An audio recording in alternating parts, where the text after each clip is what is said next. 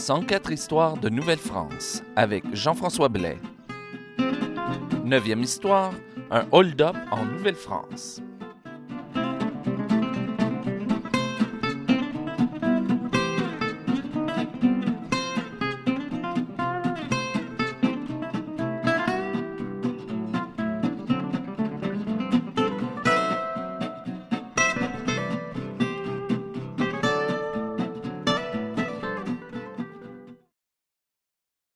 Bonjour à toutes et à tous et bienvenue à cette neuvième histoire de Nouvelle-France.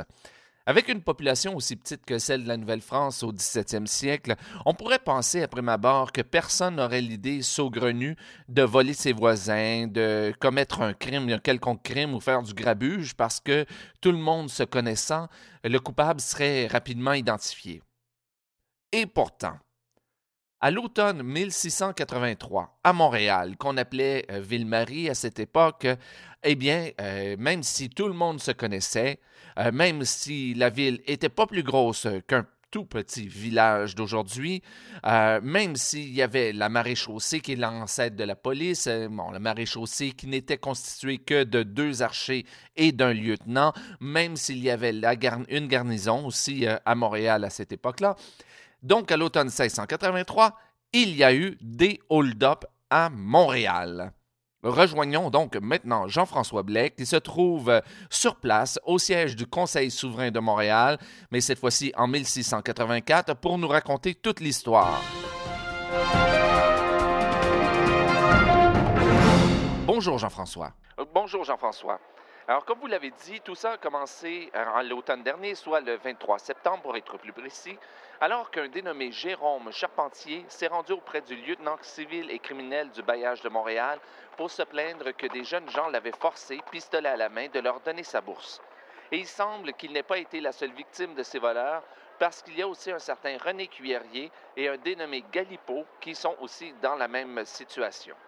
L'affaire a été transportée au Conseil souverain, je crois. Effectivement les membres du Conseil souverain ont conclu qu'une enquête devait être entreprise, surtout du fait que ces jeunes gens ont non seulement été volés, mais les bandits les ont tellement intimidés qu'ils avaient grande peur de raconter quoi que ce soit à la justice. Et euh, où en est-on avec cette enquête?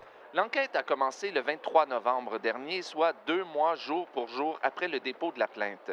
Le prévôt a interrogé de nombreuses personnes qui se disaient témoins du vol de Charpentier et qui affirmaient avoir reconnu les agresseurs. Ah, et qui étaient-ils exactement?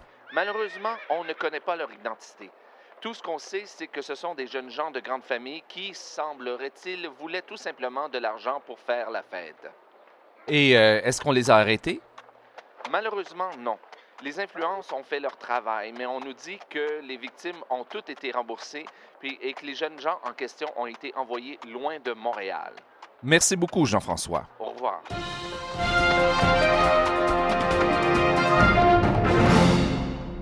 Alors, les jeunes gens dont il était question dans cette histoire s'en sont quand même très bien tirés, les influences des familles ayant fait leur travail. Mais ce n'est pas le premier ni le seul cas de vol dans la colonie.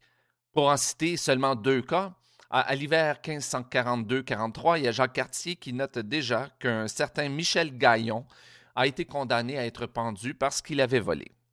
En 1667, il y a deux récidivistes, euh, Pierre-Nicolas Dillavallée et René Jouchon, qui ont été condamnés, l'un, le premier, Pierre-Nicolas Dillavallée, à être pendu, et l'autre, René Jouchon, à assister à l'exécution du premier, la corde au cou, à être brûlé à l'épaule d'une fleur de lys ensuite, et ensuite à être mis en prison, les fers aux pieds, jusqu'à ce qu'il en soit décidé autrement par le Conseil supérieur.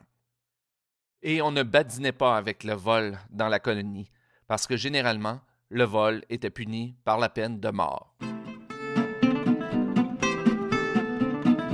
Et c'est ainsi que prend fin la neuvième histoire de Nouvelle-France, la plus courte jusqu'à maintenant. Si vous avez des commentaires sur l'émission, vous pouvez vous rendre sur le site www.104histoire.com. Et si vous voulez en apprendre davantage sur les ateliers historiques que j'offre aux écoles du Québec, je vous invite à vous rendre au www.communhistoire.com. Ici Jean-François Blais et à bientôt pour une nouvelle histoire de Nouvelle-France.